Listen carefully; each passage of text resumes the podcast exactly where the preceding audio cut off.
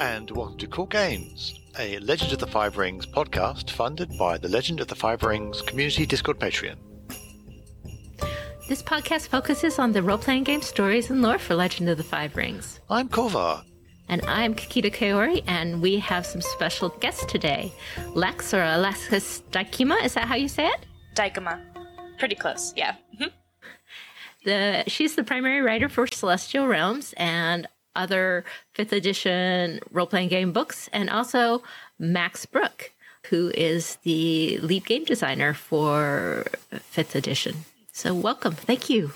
Yep. Today, we're basically going to be doing an, an interview largely about Celestial Realms and how it came to be and what was in it and all that kind of good stuff. So, that is our agenda for today. Okay. Can give us a bit about your background, give us an introduction, and what in the end led you to working on Legend of the Five Rings? I'm Lex Dykema. I got started working on uh, fifth edition when I started working at Fantasy Flight Games around when Emerald Empire was in the last uh, stages of being made.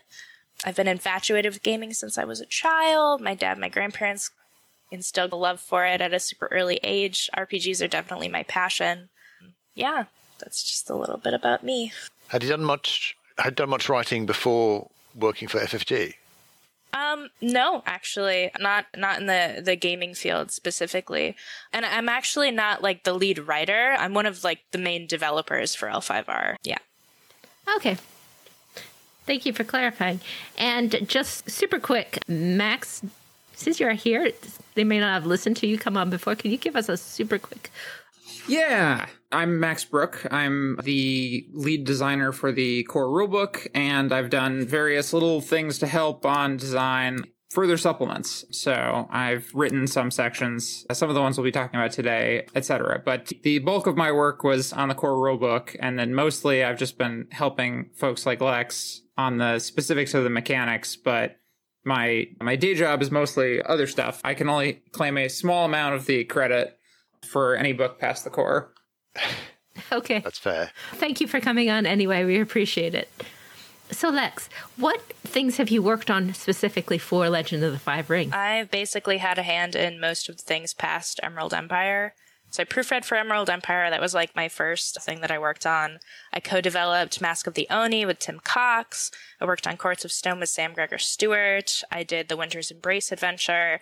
Path of Waves was my first like really big book that I did. Celestial Realms.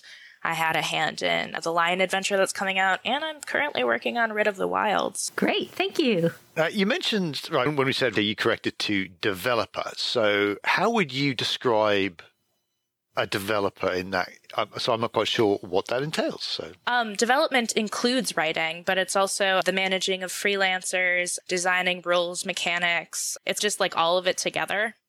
Oh, I just have I have a pithy way I like saying it, which is that the developer is the person who makes the book happen. Yeah. kind of like a, a, producer in a like movies and television. Yep. In fact, the role was called producer for a long time. When I joined hmm. the role playing team, the role was called producer way back in the day. So, well, there you go. So, what makes you particularly excited about Rokugan and Legend of the Five Rings then? I absolutely love the lore. And it definitely helped that the team that I was working with, like Max Brooke and Sam Gregor Stewart and Tim Cox, were so awesome. And I'm also like just generally really excited about researching different cultures. so it was really fun to really dive in and get into it and start learning more about Japanese, Chinese, Mongolian, Korean, Indian cultures, just to name a few. yeah, yeah, yeah it, it is a lot of people's favorite things. Yeah, that, that's it is a big draw. I think it's worth mentioning since this is your first having, having Lex on, but Lex was the one who spearheaded and did a lot of the work with Muda, who did the consultation on the Ivory Kingdoms in Path of Waves. And because you two did such, you know, good work on that, and that was such a, I think that was one of our most like successful creative lore projects in a big way in the RPG and that was a lot of that was you. So I just figured I'd mention that. I loved working on the Ivory Kingdom stuff. It was so much fun. I, I I would love to see more. Honestly, there's there's kind of like a tantalizing amount where you couldn't quite run something in it, Mm-hmm. but you almost feel that you. It made me want to, but it's not. Uh, yeah, it's lovely, lovely. That might have been by design. Maybe, perhaps. If Yeah. if the line keeps doing hmm. well, maybe someday we'll get a, get a whole book where you and Amuda can go wild on that stuff. oh, that would be so hmm. much fun. Awesome. So we ask this of everybody who comes on our show because it's Legend of the Five Rings. So what is your favorite clan? okay, so this is a complicated question. Good. So I want to say it's Scorpion, but I took the quiz and they suggest Phoenix. but if I really dig deep, it's definitely Crab Clan, Mhm. without a doubt. Wait, wait, hang, All right. hang, hang on. So you say you want Scorpion, Yeah, I love. but you've ended up with Phoenix. I- Is this why there are so many Scorpion Shugenja? May I do really like I do really like the Scorpions aesthetic completely and utterly. And Mm. perhaps that's why maybe Max and I just want to frustrate you. Who knows? So, so you're saying you'd, you'd go for Phoenix more if there were like red and black instead of red and yellow? Perhaps. Is that the? or maybe if they stabbed things a little bit more. S- s- Slight, slightly more. Ah, But definitely crab. I love the crab. There would be no Rokugan without the crab. It, I have to say, I find this. It's a very difficult question for me to answer because I would also name about three. And and when it comes to role playing that's why it's so fun to ask. yeah, absolutely, it's so good. Um, so we wanted to turn and talk about the new book that has come out, Celestial Realms. What is your favorite part of Celestial Realms? What's your favorite? I'm actually going to make Max answer first. What's your favorite part, Max? Oh, my favorite part is that's easy to answer. It's the Ishiken because I knew that it would be interesting, and I think people have found it that. So I'm pretty happy about that. Mm-hmm. it, interesting is people have been clamoring for Ishiken, I think, since day one. I think people were complaining that Ishiken hadn't been included before the core book was out and anyone knew anything about it. They just, what we want Ishiken. I was like, the book, the game's not out yet. Come on.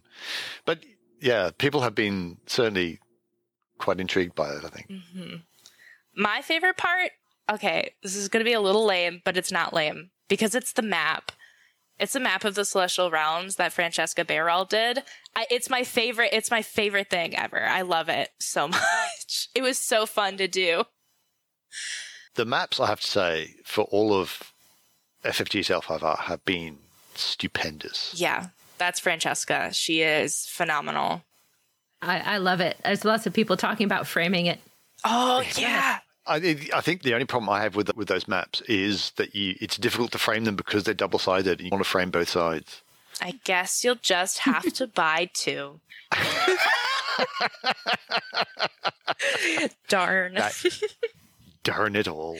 This is one of those classic. Ah, dearie this is one of those classic delivering value paradoxes where we try to make the Hmm. product a good deal for the consumer, but the thing is, so we're giving you this nice sheet. So it's we Oh, yeah. should, if we're gonna bother to print something out, we should put something on the other side. So we put something on the other side, but then the problem is you can't frame it. So then we're like, we could put it on two sheets, but then we'd we'd be like, we'll have to put something on the other sides, and then it's just this. It goes on and on. It's it's the classic problem.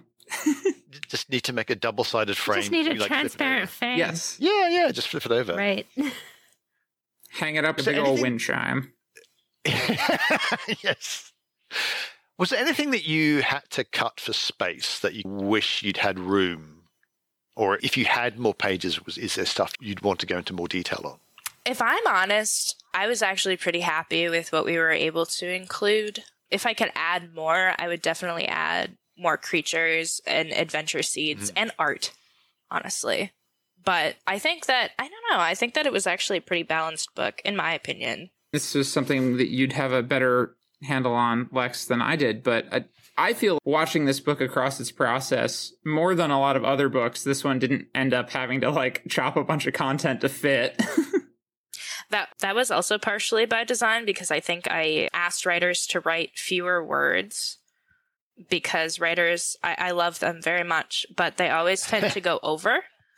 So I had them do less, so when they went over, it wouldn't. I wouldn't have to cut all of the things that they wrote because it's really sad when you have to do that. Path of Waves was one of those ones. I had to cut a bunch of stuff. I think every L5R book prior to this one had just, you know, I'd have to ask Huck about Shadowlands. I don't know about that one, but every other one that I had any sort of like eye on the ball for the like content, I remember there were like a bunch of things in the book plan that didn't make it in. And then I looked at the final book and I was like, yeah, that makes sense. That's usually yeah. how it goes with RPGs. It's, it's rare that you come out under. Yeah. I think Celestial Realms definitely was the tightest book we did. So, yeah. Not tightest in space, like tightest as in like it came together the most beautifully. We're learning. Mm-hmm. Wow. Fancy that. Yeah. I did miss I, I did if you had more pages, I would have liked to see a bit more Phoenix history and lore. That was something that I really missed out of that book that oh. that I wish there had been some more for, but that's my that's me. I always want some more lore. Yeah. We just didn't. Yeah. so we everybody we've talked to really enjoyed the style uh, and the dynamics of the Ishiken schools and how it uses the blank dice for its results. That made perfect sense. It was great thematic, and we talked about that on our podcast before. We did notice, and people got very confused about at at what seems to be an extremely wide range of power levels between the inversions of the same rank. Effectively, at rank five, you've got Unweave, which does your theology in fatigue to somebody, versus the rank one Whispered Blade, which can has like popping critical hits all over the place. And it just is, some have a huge narrative effect, very small mechanical effect. So we're trying to maybe get your thinking on what makes a, a Ishiken spell the level it is and how the narrative mechanical effects are meant to work together for these for these spells because it was yeah so that's two questions. The first question is why is unweave better than whispered blade? And the short answer is like most techniques it isn't. Like rank 5 techniques aren't necessarily supposed to be better than rank 1 techniques. They're just techniques you'll have access to later in your career that often do more specialized things. But we don't want you to stop using rank 1 techniques at rank 5. However, there are a couple reasons that if I was given the choice between the two, I would rather build around I would rather build around Unweave than Whispered Blade. And the big one is just action efficiency. If you are high enough rank to take advantage of it, Unweave is way more action efficient, right? like you don't have to it's action efficient and it's experience efficient you don't have to invest a bunch of experience in being able to stab people which we've generally found in playtesting the elemental weapons yes they're pretty good but they have this hidden tax you have to invest a whole bunch of experience points in being able to hit people with them and whispered blade is the same unweave is one action if you magnitude it up it can hit everything if you wanted to and it's really a finisher at the end of the day. And it's a finisher for campaign level threats, right? Unweave is like, I want this person so gone, I never have to deal with them. I don't want their zombie coming back. I don't want, like, whatever. Like, this person is finished and I am done dealing with them. And if you use it for that, mm-hmm. it is an extremely, it's either an extremely action efficient way to just get rid of a minion and just be like, yep, that thing is gone. I don't have to deal with it. Or if you want to use it on an adversary or a PC or a real enemy, it's the best way to permanently get rid of something unless it is capable of using slip the cycle to come back. So it's more about the like the state, the sort of magnitude of the effect, not to steal from the other game term there, but like the ability to do unpreventable damage is great, and even the ability to toss out crits is great, but sometimes you really want to get rid of someone who that won't kill. Like there are plenty of threats in the setting that will shrug off having their head chopped off or what have you, but don't like to be banished to unreality. Okay. And that's why one of them is available at rank one and the other is available at rank five. I, I think, think I can think of a few characters from old lore who that yeah wish someone had done that to them. yeah, exactly. If you have to deal with one of those old 5R characters who came back 18 times, this, then you want Unweave. If you think it's just a normal person who will stay dead, then Whispered Blade is plenty. okay. And what about something like like Witness at the End? So Witness at the End came across like it even had a sidebar about how terrifying it was. But we were trying to fi- trying to figure out what it actually would do in gameplay, and it seems like it would, you know, in effect, most of the times you'd want to use it like on uh, Shukujo or otherwise it would end up dropping a TN from three or two to one. So that was a little because it's got this narrative, big narrative effect potentially, but we couldn't figure out what the mechanical effect. Keep in mind that setting the TN to one is the Akodo mastery ability. They have to fail a check and then they can set the TN to one. So this is comparable with with another with a school's mastery ability. So setting the TN to one is a big mechanical effect. Uh, Witness the End is also totally useful for narrative stuff too. Let's say, for instance, your character is trapped by, you know, trapped in some sort of confinement of some kind. Witness the End is your way to figure out how to get out of that. It's so it's got this sort of double angle of it's got this great opportunity to give you a huge boost on this check you're going to make, and in some cases, it maybe tells you what check to make. Another good example is let's say we're dealing with one of those beings who doesn't die unless you destroy their heart, which is hidden 500 miles away. If you pop witness the end, your GM should tell you, yeah, nothing you do to this person is actually going to kill them here. Like they're like your first action to deal with them is going to have to be leaving and going somewhere else. And suddenly you're like, oh, okay, that completely changes the encounter. Now it's a runaway encounter, and I didn't spend a bunch of time and energy fighting an immortal sorcerer who wasn't going to die from this anyway. So, as with many things, it's somewhat up to player and GM interpretation and discussion. If you want to just use it mechanically and keep it really simple, though, dropping the TN to one is really good. So there's another question about the kind of the narrative effects and the mechanical effects. This actually to do with the bathing passion, which a lot of people like. I love that because one. obviously you got you got to have your hot springs episode. Mm-hmm. Very important. But how do you find the balance between the narrative part of an advantage or disadvantage with the mechanical effect? How do you make those work together? Yeah, I could say my thinking on it. Basically, advantages and disadvantages have two like prongs to them. One is to save you from having to make checks that are a waste of time in a lot of contexts. So I want my character should know where the best bathhouse around here is. They know this is the city they're from. They're going to know the best bathhouse. They're going to know the worst bathhouse. Like they're going to know all the bathhouses and why they're the best or the worst.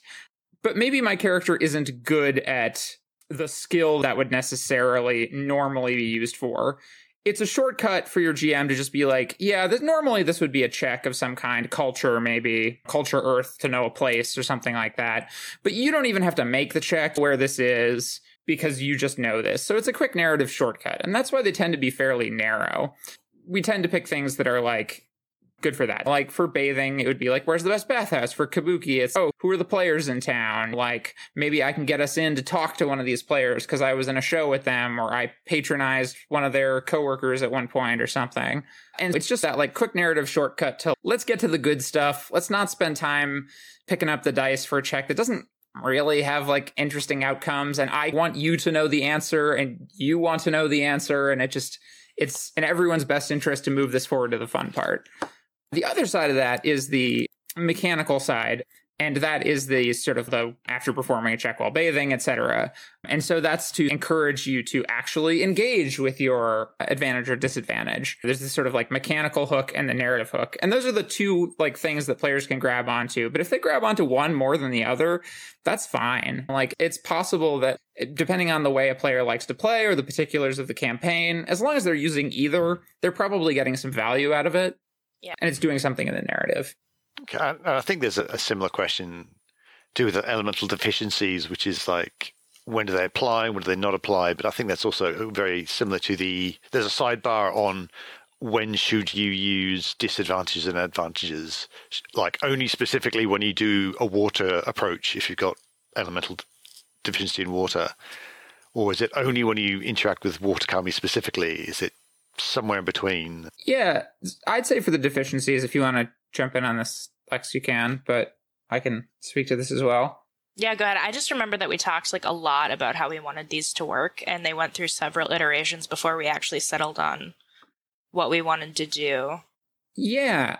So for these, we definitely wanted to keep them relatively relatively specific. So they're kind of stuff related to the kami or religion or philosophy. So they're not if you have a fire deficiency, you're not going to roll uh, apply your disadvantage to every fire roll you make. So if you were like in a fight and you go, I'm going to go rampaging. Yeah, you could still do Fire. that. That would be fine. But if you're like, I want to think creatively about how to interpret some text that I've been reading about theology or like some related topic, you might struggle with that. Yeah, and it was interesting too. I remember as part of our conversation about this, Lex, we discussed including the classic, what were they called? What was the advantage every Shugenja took in and other than Ishiken, what was the advantage every Shugenja took in um, fourth edition? Alignments, affin- affinities, Affinity? yes, Yeah, I remember you were absolutely like, no, yeah. no, we don't want that. And I'm like, okay. they just remove a choice and make Shugenja characters more flat and boring because it's just you just take that. It's the wrong choice not to take that, and that's why we did friendly kami. We did that as a title, which I really liked as a way to do that to have our cake, have our cake and eat it too. Because it's a title, it's totally under the control of the GM, and so if the players, hey, I'd like to get this, you can be like, okay, let's talk about how we're going to go through that. But it isn't just this. I always take it at character creation. End of story.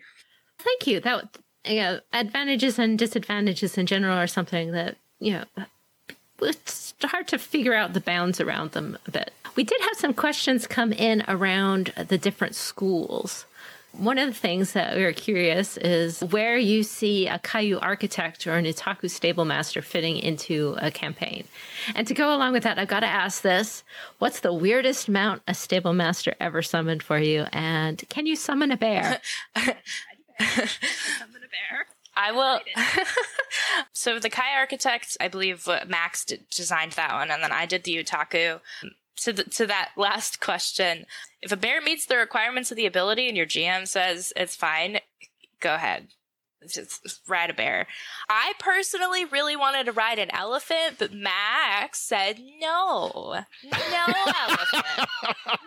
I mean, I believe the elephant's conflict rank is what, like 14? And you wrote the elephant's conflict rank, and that's what the ability is restricted on. So whose fault is this really? Your fault. Really? yeah, it's your fault. It's not my fault. I can I find ride it. an elephant. Yeah, yeah, but I didn't write the elephant's conflict I rank. But I maybe couldn't. maybe a very small elephant. you Yes. just um, Baby elephant. maybe a maybe a little tiny elephant. Anyway, Yeah, so it, it is always interesting. Where do these more niche characters fit in campaigns? And I think th- the answer is if they call to you, they fit in any campaign to some degree. If you really want to play a, if the Kaiu Architect calls to you, then play it in whatever campaign your GM will let you play it in. It's it's got a pretty good range of things. Like most schools, it's got a school ability that focuses on the stuff it does. Like you can find ways to work that stuff into your campaign.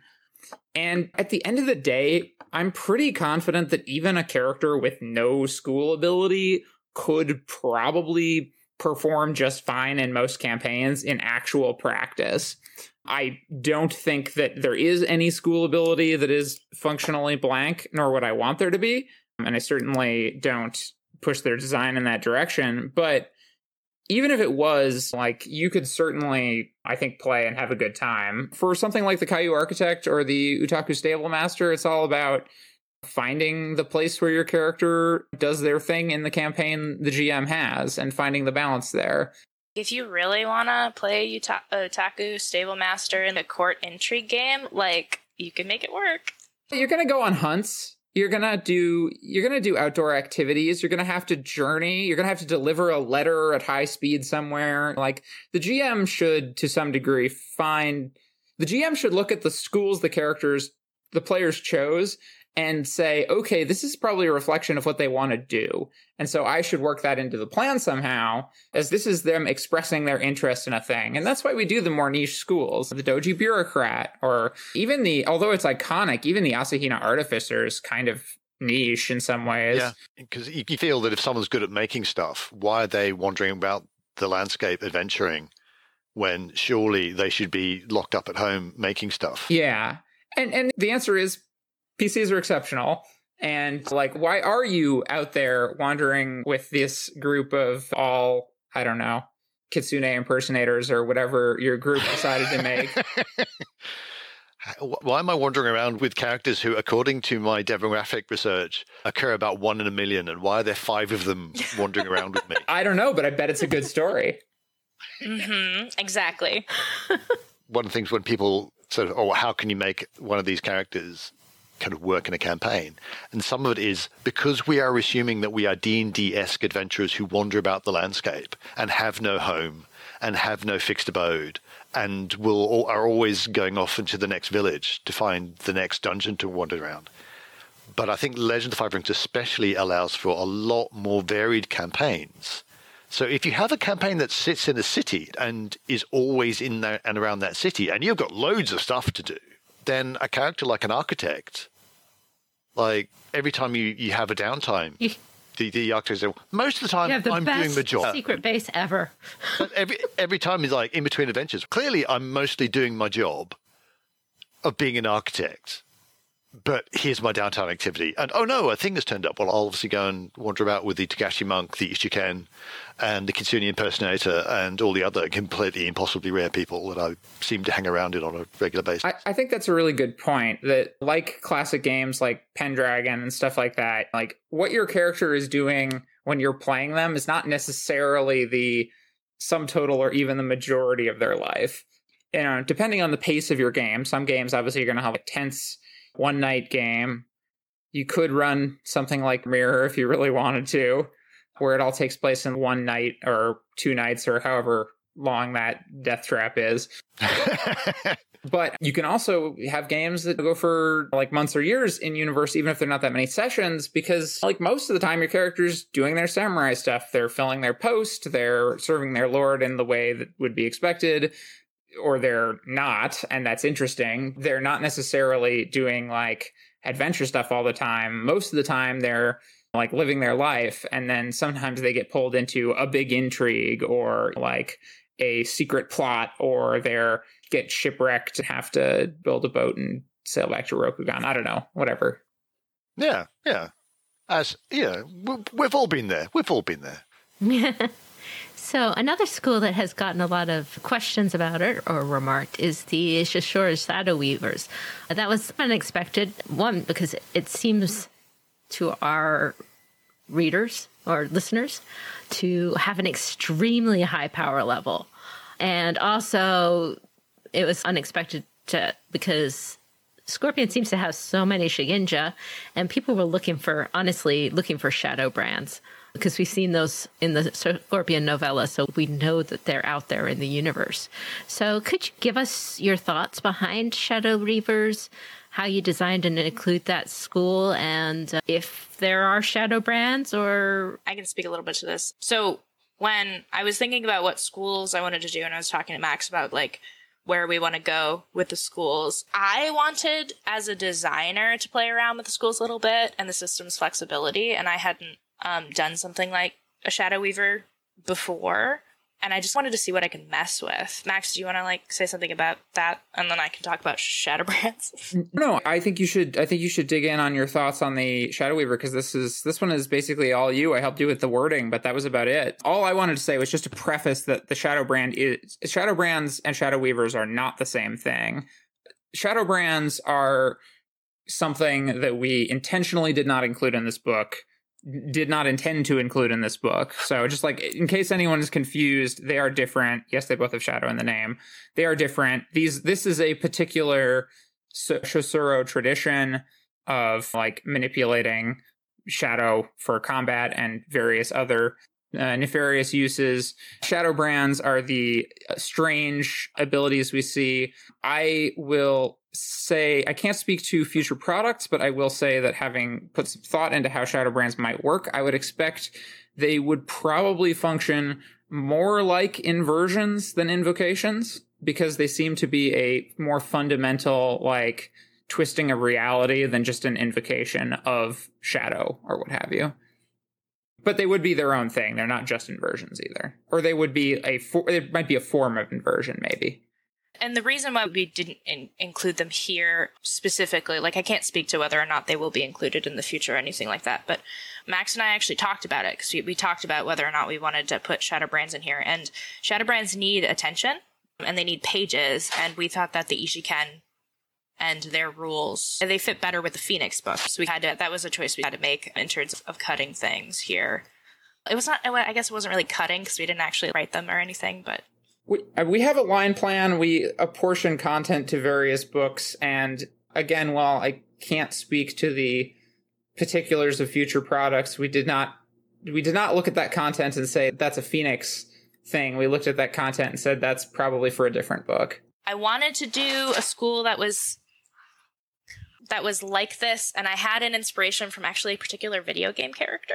Ah, And then I wanted to see if I could make L5R fit around the idea behind that. Do they die a certain specific amount of times? Mm, I think we're thinking about two different things. That's all right then.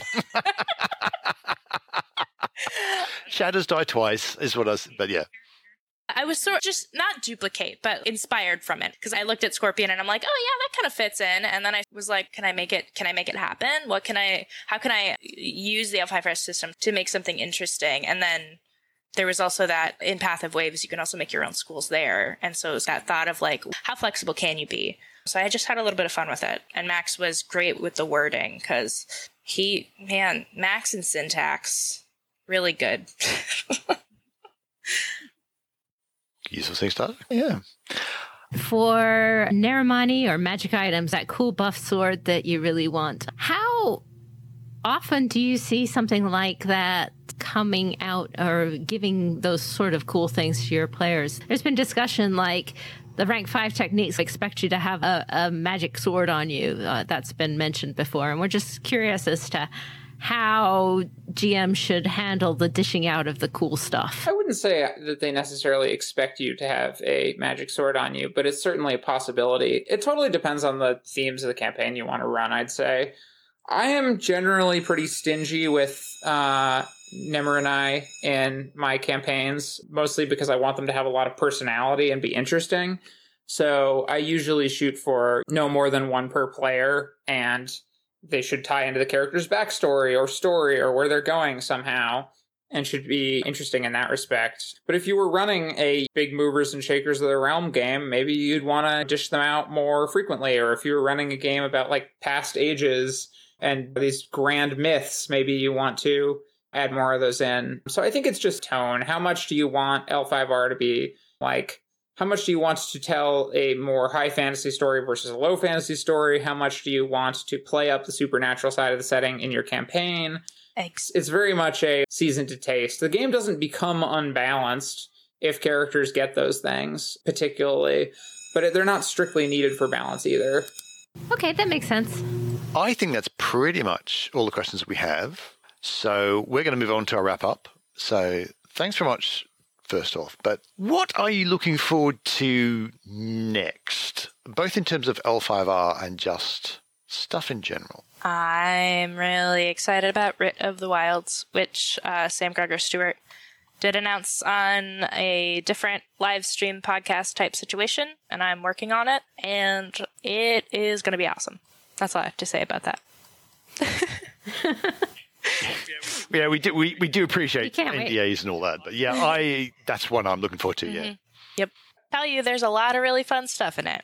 I can say that. I'm allowed to say that. Oh, we've got Fields of Vic- Victory coming out too, so. Yeah. Lots of liony goodness, badly goodness, and some liony goodness. and some badgery goodness. They're different. They're different. The lion don't have to be all about the battles. They just a lot are. The Lions do like their battles.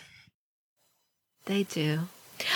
Do you have anything you want to share that will let our listeners learn more about you on the web like Twitter or any other ways to get contact with you or read about your work? Again, I've worked on pretty much every like fifth edition thing. So if you want to go on the Fantasy Flight Games website, most of those products you can look at, and I've participated in them. And I uh-huh. do work for another company called Braincrack Games, so they're coming out with some cool stuff too. So you can look up Braincrack Games. and we'll put it in our show notes too. Thank you so much for coming on, both of you, Max, Lex. We really appreciate the time you take out to come and talk about celestial realms and hopefully maybe your future books as they come out. If we feel, you know, have people asking questions, we are trying to collect those and stack them up and save them for you. Yes, so, please ask questions. Thank you for I love questions. I'm not always the most elegant at answering the questions, but I do like them. uh, you did great. we really appreciate it. We do. We do. I just wanted to give a call out to our sister podcast and Patreons. We're the Court Games Network, and that includes the L5R LCG podcast for our card game player friends. And we have two actual play role playing podcasts Crimson Gold Agonies and Fortune and Strife. So I'll tell you guys to go go check those out too. We have joined the D20 radio network to share our podcasts a little further. They do a lot of uh, fantasy flight, like Genesys and Star Wars RPG things as well. Anyway, our content is funded by the Community Discord Patreon, which uh, supports our editing costs and our website, where you can find transcripts of these these podcasts and longer term information and other role playing game tools. You can find us on the web at courtgamespod.com. You can find us on Twitter at twitter.com slash courtgamespod and on Patreon at patreon.com slash courtgames. That's it for us this week. This is Kakita Kaori. Uh, may the fortunes favor you. And I've been Korvar. Until we meet again, keep your jade handy.